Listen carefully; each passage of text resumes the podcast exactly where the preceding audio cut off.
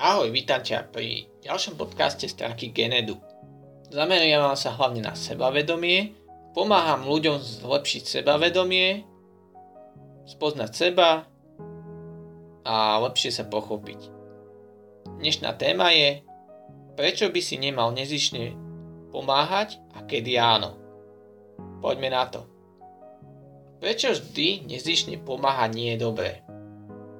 Je to najmä preto, že ak automaticky ľuďom nezišne pomáhaš, môže to sklznúť k tomu, že ťa ľudia začnú využívať, bude ťa to stať veľa času, energie a v podstate tvoje záujmy, tvoje sny pôjdu na dlhú kolaj, pretože budeš veľa času venovať tomu, aby si pomohol niekomu inému nezišne.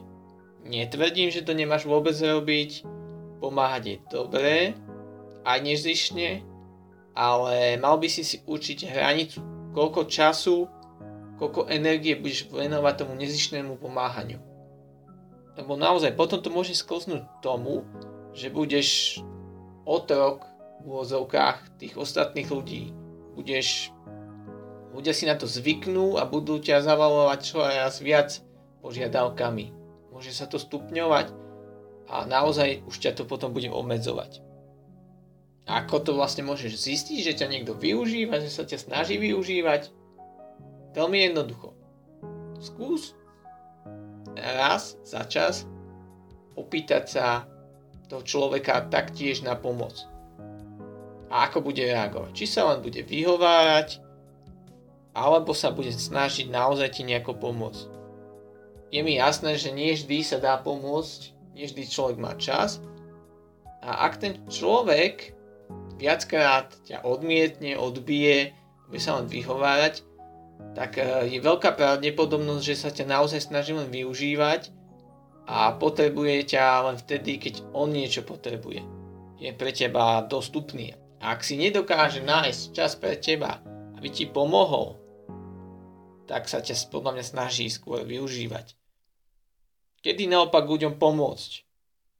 To si myslím, že je tiež dôležité si uvedomiť, Najmä vtedy, ak sú to takí ľudia, ktorí ťa často nežiadajú o pomoc a je to nejaká možno maličkosť alebo niečo, čo je pre teba fakt jednoduché.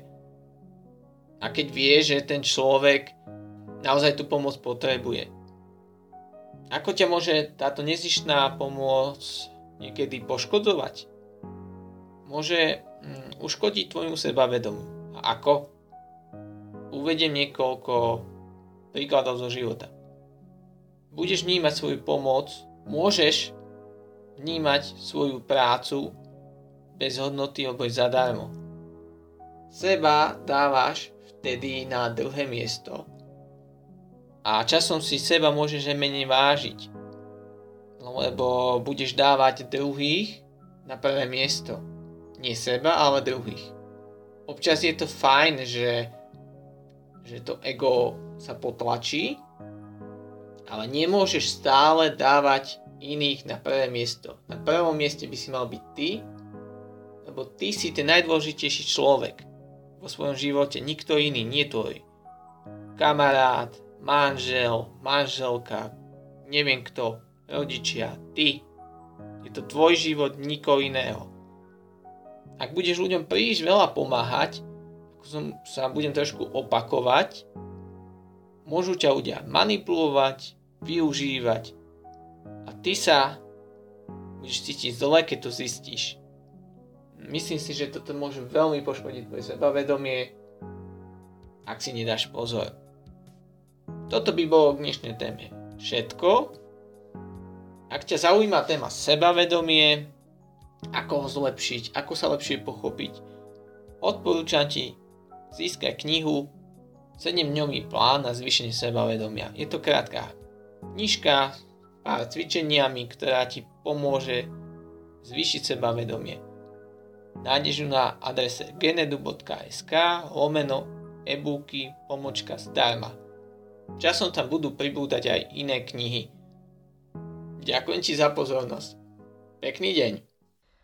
Ak vás aj tento rozhovor zaujal, podelte sa oň aj so svojimi priateľmi a prihláste sa na odber podcastov, kde vám prinesieme ďalšie zaujímavé témy.